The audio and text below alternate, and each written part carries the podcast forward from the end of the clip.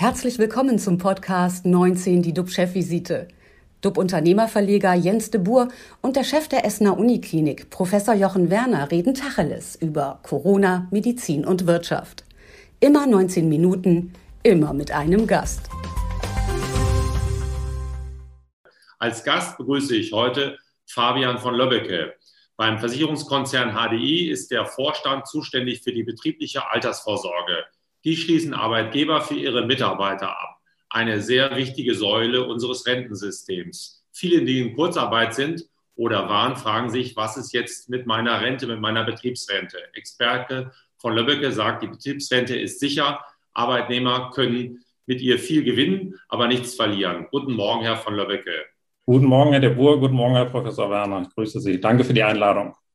Bevor wir mit Ihnen gleich über die Rente sprechen, über äh, die Wirtschaft, zurück zu dir, lieber Jochen. Was beschäftigt dich gerade besonders und wie sieht es mit den aktuellen RKI-Zahlen aus?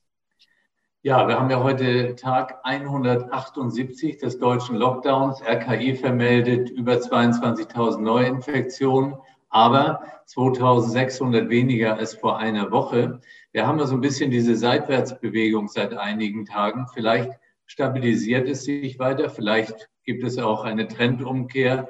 Also wir wissen ja noch nicht genau, wie es ist. Bei uns an der Klinik in Essen, an der Uniklinik, sind die Situationen stabil aktuell. Und was mich äh, bewegt, ist wie viele andere das ganze Thema natürlich um die Lockerung, wie sie ja in verschiedenen europäischen Ländern mit teilweise auch deutlich höheren Inzidenzzahlen schon praktiziert wird. Ich denke, dass im deutschen äh, System der Impfung dabei eine ganz wesentliche Rolle zukommen wird. Ist man einfach geimpft, doppelt geimpft? Wann kommen die sogenannten Grundrechte zurück? Also diese Diskussion ist angestoßen. Und ähm, das ist ja eine Diskussion, die wir letztlich schon vor fünf äh, Monaten hier angestoßen hatten und gesagt hatten, wir werden ein Regelwerk brauchen, weil wir ansonsten Gefahr laufen, in eine Zweiklassengesellschaft zu zerfallen, in Geimpfte und in Ungeimpfte.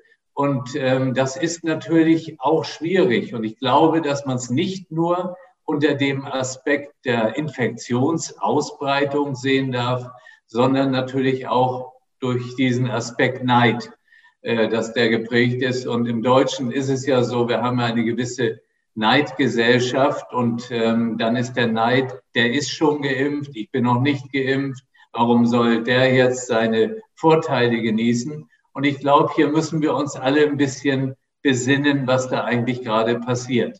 Das medizinische Personal ist ja inzwischen weitgehend geimpft. Und das sollten wir mit Freude hinnehmen und auch sagen, die haben auch so viel geleistet wie viele andere in, der kritischen Infrastruktur, dass die sich auch entspannen können müssen, neben der auch immer noch andauernden Arbeit. Das ist das eine. Dann sind viele chronisch Kranke geimpft. Die sind doch schon durch ihre Erkrankung genug gehandicapt. Da müssen wir doch sagen, auch denen muss doch bald möglichst alles äh, ermöglicht werden. So, das ist wichtig. Aber ein anderer Punkt, der liegt mir extrem am Herzen. Und das ist, was wir nicht vergessen dürfen. Das sind die Alten in den Senioren- und Pflegeheimen. Teilweise sind die doppelt geimpft. Ich hatte kürzlich von einer Situation aus einem äh, kleineren Krankenhaus in Nordrhein-Westfalen gehört. Da war eine 80-jährige Frau, die ihren 86-jährigen Mann besuchen wollte, der einen Herzinfarkt hatte. Es ist ihr der Besuch nicht erlaubt worden, obwohl beide doppelt geimpft sind, 60 Jahre verheiratet. Und das zeigt natürlich die Absurdität dieser Übervorsicht. Und jetzt kommen wir auf die Senioren- und Altenheime. Denen hat man gesagt, sie müssen geimpft werden, wir müssen sie schützen einfach geimpft, doppelt geimpft. Ganz viele sind doppelt geimpft und sitzen jetzt in den Heimen immer noch und dürfen nicht in den Gesellschaftsraum. Aber da müssen sie wieder hin. Die müssen auch zu viert oder zu sechs oder zu zehn dort sitzen. Die müssen wieder spielen können. Die müssen auch mal einen Vortrag hören können, weil die einfach die Welt nicht mehr verstehen. Und das liegt auch an uns. Wir müssen uns einschalten in diese Diskussion, weil die alleine doch kaum eine Stimme haben. Das sind unsere Eltern, Großeltern Und äh, ich möchte nicht, dass man später wieder sagt, hätten wir damals doch mehr dazu gesagt. Das ist in meinen Augen entscheidend wichtig. Aber jetzt komme ich erstmal zu dir, lieber Jens. Was geht dir so durch den Kopf? Ja, zunächst mal vielen Dank für deinen Appell. Dem stimme ich absolut zu. Da muss was geschehen. Das ist ja nicht nachvollziehbar. Wir haben doch jetzt herausgefunden, dass Leute, die doppelt geimpft sind, kaum noch oder überhaupt nicht mehr ansteckend sind. Und wenn, dann sind es ganz milde Verläufe. Ich verstehe auch nicht, warum da nicht mehr passiert. Ja, was beschäftigt mich? Mich beschäftigt ein Hilferuf. Der kommt nämlich aus dem Gastgewerbe in Niedersachsen. Von einer aussichtslosen Situation sprach der Hauptgeschäftsführer des dortigen Branchenverbandes DEHOGA, Rainer Balke. Er fordert, wir brauchen eine Öffnungsperspektive. Nach fast einem halben Jahr Zwangsschließung von Hotels und Gaststätten ist das bitter nötig. Rund drei Viertel der Unternehmen sieht Balke in existenziellen Nöten. Fast ein Viertel der Betriebe steht direkt vor der Pleite. Ab Samstag gibt es keine Ausnahmen mehr von der Pflicht, eine Insolvenz anzuzeigen. Das ist beschlossen worden. Das war eine Hilfestellung, dass Unternehmen, die kein Geld mehr haben, aber Geld vom Staat bekommen, sich erstmal nicht Insolvenz melden müssen. Also wir merken, und das spiegelt auch äh, vermehrte Anfragen auf Insolvenzbörsen wie dub.de wieder, dass äh, da einiges in Bewegung kommt. Bei dub.de können Unternehmer ihre Pleitefirma zum Kauf anbieten, eine Art Resterampe damit Unternehmer wenigstens noch ein bisschen Geld dafür bekommen, was sie mal aufgebaut haben. Und der Käufer, der bekommt dann Reste wie alte Maschinen, Firmenwagen oder Bürostühle, die im Prinzip noch in der Firma rumstehen. Er kann äh, diese Firma für einen Neuanfang nutzen. Ähm, er kann aber auch ja, sie integrieren in seine aktuelle Firma. Auf jeden Fall meldet dub.de eine Zunahme von Anfragen von strauchelnden Unternehmern. Und da kommt ein Gewitter auf uns zu. Und eins darf man dabei ja nun wirklich nicht vergessen. Es geht auch hier um Existenzen. Es geht um Menschen. Ich denke an Unternehmer. Es geht um Mitarbeiter. Es geht um Azubis. Und daran hängen dann auch wieder Familien, die Miete bezahlen müssen. Und das sind schon auch heftige Nebenwirkungen der Pandemie. Und die werden uns definitiv noch eine Weile beschäftigen, weil da ganz tiefe Einschnitte sind.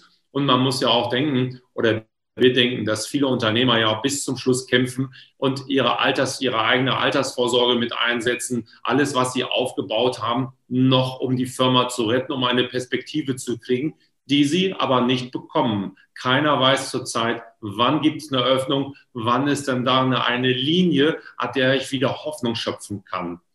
Tja, und viele Unternehmer haben sich bis jetzt auch noch mit Kurzarbeit über Wasser gehalten, gerade auch im Gastgewerbe mit, äh, für die Mitarbeiter ist das ein Segen. Sie müssen nicht in die Arbeitslosigkeit. Doch bei vielen herrscht auch Ratlosigkeit, wie sich Kurzarbeit auf die Rente auswirkt. Dafür haben wir heute einen Experten zu Gast, Fabian von Löbbecke, verantwortlich äh, für betriebliche Altersvorsorge im Vorstand des Versicherers HDI. Herr von Löbbecke, die Einzahlungen in betriebliche Altersvorsorge hängen vom Einkommen ab. Wie verhält es sich bei Kurzarbeit? Klären Sie uns da auf.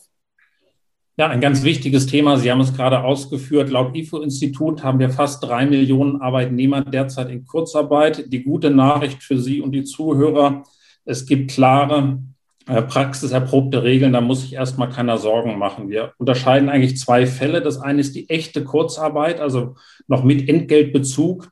Äh, da kann man die Finanzierung grundsätzlich einfach so fortführen, wie man es gewohnt ist. Wir haben es rauf und runter berechnet. Es gibt keine negativen Auswirkungen auf Kurzarbeitergeld. Der zweite Fall ist ein bisschen trickreicher, wenn ich Kurzarbeit null habe, also kein eigenes Gehalt mehr beziehe, sondern lediglich Kurzarbeitergeld. Da muss man wissen, das darf man gesetzlich nicht in BAV umwandeln. Dann muss man äh, temporär ein bisschen auf Riester-Förderung oder äh, umswitchen oder aus private Nettogehalt sozusagen zurückgreifen. Wer sich das nicht leisten kann oder nicht leisten möchte, da bieten die Versicherer wie HDI, aber auch andere eine sogenannte Corona-Pause an. Damit können sie die Monate der Kurzarbeit auch sehr elegant überbrücken. Also Fazit für Sie. Man muss sich keine Sorgen machen. Die BAV kennt solche Störfälle in der Biografie. Wir kennen das auch bei Elternzeit, bei Schwangerschaft, bei Langzeiterkrankungen, bei Sabbaticals. Das funktioniert alles irgendwie ähnlich und ist sauber geregelt. In der Bildzeitung habe ich gelesen, die schlug Alarm, weil wir, die auch ähm, ja, ihr Bereich ja davon betroffen ist, von den Minizinsen, den Nullzinsen, den Negativzinsen, die es ja zum Teil gibt. Wie soll äh, dieses System funktionieren? Wie kann es funktionieren, wenn keine Zinsen auf das, was eingezahlt wird, äh, sozusagen angehäuft werden? Also erstmal, wir sind als Versicherungsbranche, glaube ich, sehr gut aufgestellt. Das wird durch führende Ratingagenturen und auch durch die Bundesaufsicht BaFin immer wieder auch attestiert. Es gibt keine größeren Ausfallrisiken bei Lebensversicherern derzeit, weil es zwei gravierende Unterschiede gibt zum Privatsparer Max Müller und einem institutionellen Anleger wie zum Beispiel der HDI-Versicherung. Wir können extrem lang und sicher investieren, weil unser Anlagehorizont einfach über Jahrzehnte dauert und wir wirklich in Top-Bonitäten dann auch entsprechend investieren können. Äh, wir haben Einkaufskonditionen aufgrund der Milliarden an Kapitalanlagen, die wir tätigen. Wir können in Infrastrukturprojekte in moderne Formen investieren, was ein Privatsparer zum Beispiel gar nicht kann. Ähm, das zweite wichtige Prinzip, was wir haben in der Versicherungsbranche, ist das Kollektivprinzip. Das heißt, stärkere Verwerfung am Kapitalmarkt können wir sehr elegant abfedern. Ich denke dabei an die neue Marktkrise 2000, Finanzmarktkrise 2008 oder jetzt auch die Corona-Krise, das können wir sehr gut ausgleichen im Kollektiv.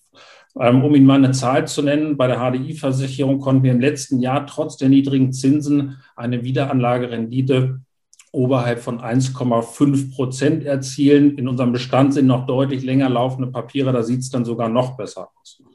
Im Kern ist Ihre Frage aber deshalb so wichtig, weil wir uns alle Verbraucher und auch institutionelle Anleger so ein bisschen neu kalibrieren müssen. Wir müssen weg von Geld und das Kopfkissen packen, vom Sparbuchgedanken. Wir müssen ein bisschen chancenorientierter denken und investieren. Äh, daran hindert uns die Politik gerade so ein bisschen. Wir haben da noch sehr starre äh, Auflagen in der Regulatorik, aber steht da Tropfen sozusagen. Ähm, wir hoffen, dass wir da ein bisschen vorankommen mit unseren Botschaften. Lassen Sie uns mal ein Beispiel nehmen. Wir haben jemanden, wir nehmen wir einen Angestellten, der ein kleines Einkommen hat. Äh, wie kann er davon profitieren, dass es eine Betriebsrente geht? Was muss er, was muss er tun? Naja, er muss sie zum einen erstmal in Anspruch nehmen überhaupt. Er muss im Zweifel zu seinem Arbeitgeber gehen und sagen, ich möchte die Betriebsrente in Anspruch nehmen. Wir wissen aus diversen wissenschaftlichen Untersuchungen, dass die Betriebsrente wirklich der Königsweg der Altersversorgung ist. Also wirklich der Königsweg. Es ist fast alternativlos, insbesondere für Menschen mit geringeren Einkommen. Das liegt daran, dass es zwei Förderarten gibt. Es gibt zum einen die Steuerfreiheit und Sozialversicherungsfreiheit der Beiträge. Wo kriegt man das sonst, dass man steuerfreies Einkommen fürs Ansparen nutzen kann? Man kann aber auch die Riester-Förderung nutzen. Jetzt bei Riester, da zuckt man immer, weil man in den Medien so viele schlimme Sachen gehört hat, aber die Riester-Förderung innerhalb der Betriebsrente ist eine sehr elegante Form oder auch die Mischung dieser beiden Förderarten. Ähm, zudem ist es so, dass jeder Arbeitgeber gesetzlich verpflichtet ist, 15 Prozent Zuschuss auf den eigenen Beitrag zu leisten. Das kommt also noch on top. Und der Arbeitgeber verhandelt in der Regel viel bessere Einkaufskonditionen äh, als ein privater Schwarer ähm, das könnte. Ich würde gerne an dieser Stelle das Format nochmal nutzen und alle Arbeitgeber da draußen ansprechen, die vielleicht direkt oder indirekt diese Botschaft hören. Im Betriebsrentenstärkungsgesetz war ja vorgesehen, dass Arbeitgeber, die sich bei Geringverdienern engagieren, und Geringverdiener sind alle Menschen unter 2575 Euro im Monat. Übrigens auch die große Gruppe der Teilzeitler ist davon erfasst. Arbeitgeber, die sich hier engagieren und eine Betriebsrente bezahlen, bekommen automatisch vom Staat 30 Prozent zurück. Also eine hervorragende Methode, um auch geringere Einkommen zu fördern. Fazit, machen Sie eine Betriebsrente, jeder hat einen Rechtsanspruch darauf. Das heißt wirklich, jeder kann zu seinem Chef hingehen und sagen, es ist gesetzlich so geregelt, bitte äh, kümmere dich drum, ich möchte etwas für meine Altersvorsorge tun und äh, muss er selber auch etwas investieren? Von seinem ja, Nettogehalt? Ja, er hat, er hat einen Rechtsanspruch, eine betriebliche Altersversorgung abzuschließen. Die muss er dann aber selber finanzieren. Aber diese 15 Prozent Pflichtzuschuss vom Arbeitgeber gibt es in der Regel immer on top. Also er tut was rein in den Topf, bekommt aber von anderen Seiten auch was dazu, sprich vom Arbeitgeber und auch der Staat mit Steuererleichterung. Also insgesamt eine ja, lohnende Geschichte eigentlich, oder? Perfekt beschrieben und deswegen habe ich gesagt, der Königsweg der Altersversorgung. Also unbedingt Betriebsrente nutzen. Gilt das auch für den öffentlichen Dienst oder gibt es da andere Regeln? Da gibt es eigene Versorgungswerke, die dann da entsprechend vorhanden sind. Das galt jetzt für die Privatwirtschaft, meine Ausführung. Ja. Wie gehen Sie jetzt durch Corona? Jetzt es gibt ja viele Unsicherheiten dort und ich habe ja auch eben geschildert, es gibt ja auch Pleiten und so weiter. Ist das äh, etwas, was bei Ihnen auch eine Rolle spielt? Unsicherheit? Ich meine, jeder spürt, wo geht, dies, wo geht die Reise weiterhin? Er weiß es nicht so genau. Soll ich jetzt da jetzt gerade aktiv werden oder lieber noch ein bisschen warten?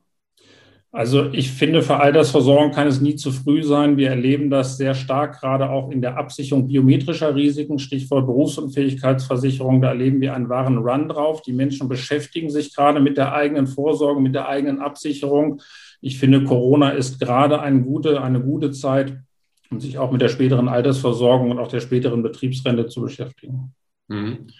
Und ähm, Sie sehen also dort äh, Wachstum. Ist das jetzt nur bei Ihnen so oder gilt das generell für die, für die Branche? Das gilt generell für die Branche. Das kann man sagen. Im Bereich der betrieblichen Altersversorgung erleben wir wirklich einen wahren Boom seit Jahren, dass äh, immer mehr Arbeitnehmer dieses Thema auch in Anspruch nehmen. Jochen, hast du einen Überblick, wie das sozusagen äh, in, so, in einer Klinik läuft, dass man dort auch ähm, ja, einiges tut für sein Personal, was ja immer wieder gesagt wird, jetzt auch in der Diskussion, es wird zu wenig verdient, es muss mehr passieren dort. Ähm, ist da sehr, sind da sehr viele Aktivitäten auch zu verspüren oder Veränderungen zu verspüren? Also es ist natürlich etwas, was uns ja wie alle anderen Unternehmen auch sehr betrifft. Ähm, am bekanntesten ist sicherlich das ganze Thema Pflegevergütung äh, mit allem drumherum. Ähm, und das ist dann wiederum nicht ein Uniklinik Essen-spezifisches Thema, sondern zum Beispiel auch in die Unikliniken eingebunden, äh, in den öffentlichen Dienst eingebunden, in die Verhandlungen dort. Man vergisst ja oft, dass es viele, viele andere Berufsbilder auch an Kliniken gibt. Es ist auf dem Schirm, aber Einzelheiten hier zu sagen, das wäre jetzt für mich äh, äh, nicht angemessen. Vielleicht sollten wir nochmal schauen, du hast es ja eben auch erwähnt, dass in den Altersheimen, dass dort, ähm, ja, die Menschen werden insgesamt immer älter äh, und das äh, System funktioniert, aber es ist auch sehr, sehr teuer, dort einen Platz zu bekommen. Und ähm, wie kann ich da sozusagen, ist das die, die betriebliche Altersvorsorge ein Instrument dafür zu sorgen, dass ich später möglicherweise in einem gut funktionierenden Altersheim äh, ja, unterkomme? Ja, es hängt natürlich ein Stück weit ab, wie viel ich dann anspare in der Betriebsrente, wie viel ich aus der gesetzlichen Rente bekomme. Aber ich sage mal, wir wissen mittlerweile seit langem, dass die gesetzliche Rente alleine nicht reichen wird für einen angemessenen Lebensabend. Von daher äh, ermuntere ich nochmal alle Zuhörer, wirklich eine eigene Betriebsrente aufzubauen. Dadurch, dass die Steuer- und Sozialabgaben frei ist, kann ich viel mehr Kapital ansammeln, als ich es in anderen Vorsorgeformen könnte. Und ja, wenn alles gut läuft, ergibt es in Kombination dann die Möglichkeit, später dann auch in solchen Situationen entsprechend Geld zur Verfügung zu haben. Können Sie vielleicht noch mal kurz schildern, was kommt dann raus hinten, dass man das mal sagt, von bis letztendlich dann, wenn man das frühzeitig macht, wenn man sich da engagiert, was bekomme ich wann? Naja, Sie können im Moment bis zu 500 Euro, ein bisschen mehr, aber um es mal einfach zu halten, bis zu 500 Euro monatlich in die betriebliche Altersversorgung selber investieren. Das mal 12 ergibt im Jahr 6000 Euro. Und je nach Anlagehorizont, äh, sagen wir mal 10 Jahre, 20 Jahre, da kommen dann schon mal 60, 100.000, 150.000 Euro einfach so zusammen. Hinzu kommen Verzinsung, Kapitalanlageentwicklung. Man muss wissen, man muss das Geld dann natürlich später irgendwann versteuern. Also irgendwann kommt der Staat und greift zu, aber da bleiben immer noch sehr erkleckliche Summen übrig, die man dann fürs Alter nutzen kann. Jochen? Ja, ich wollte es gerne nochmal aufgreifen, was du sagtest, Jens. Das Thema ist ja, viele haben sich die Gedanken gemacht, haben sich was erspart und sind dann eben in die entsprechenden Heime gegangen, um dort äh, ja ihren Lebensabend zu verbringen. Dann kam zuerst diese Welle mit den Infektionen, mit den vielen Toten auch. Und jetzt sind wir in der nächsten Situation, wo alle doppelt geimpft oder die allermeisten ja doppelt geimpft sind. Auch da müsste man differenzieren. Doppelt geimpfte werden anders behandelt als eben nicht geimpfte. Das funktioniert sonst anders nicht. Aber ähm, wir müssen ja was für diese Personen tun. Also die haben auf der einen Seite ihr Leben in die Hände anderer gelegt und wollen jetzt ihren ruhigen, aber zufriedenen Lebensabend haben, aber doch nicht alleine sitzen. Also deswegen das Thema kommt jetzt auf und wir müssen, glaube ich, in Deutschland, das gilt ja für die anderen Bereiche auch, mal davon abkommen, dass nur wenn Person A irgendein Recht bekommt, dass dann auch Person B dieses Recht bekommt, aus lauter Furcht vor irgendwie Folgen äh, einer Neidsituation, das wird so nicht funktionieren. Ich glaube wirklich, und die Älteren sind da äh, das ganz schwache Glied. Das wird uns noch eine Weile beschäftigen. Wohin geht die Reise? Aber es gibt eben auch Mutmachaktionen oder Systeme wie die betriebliche Altersvorsorge, was wir gerade gehört haben. 19 Minuten sind leider vorbei. Vielen Dank, Fabian von Löbbecke. Unser Talkgast am Donnerstag ist Dr. Jens Baas. Er ist Chef des Krankenversicherers TK und gilt als ausgemachter Experte für die Digitalisierung des Gesundheitssystems. Er hat Ideen für die Zukunft. Bleiben Sie alle gesund, klicken Sie rein. Wir freuen uns auf Sie.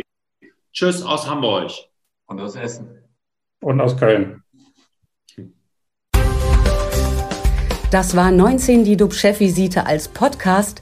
Die Videos dazu gibt es auf watz.de und auf dub-magazin.de.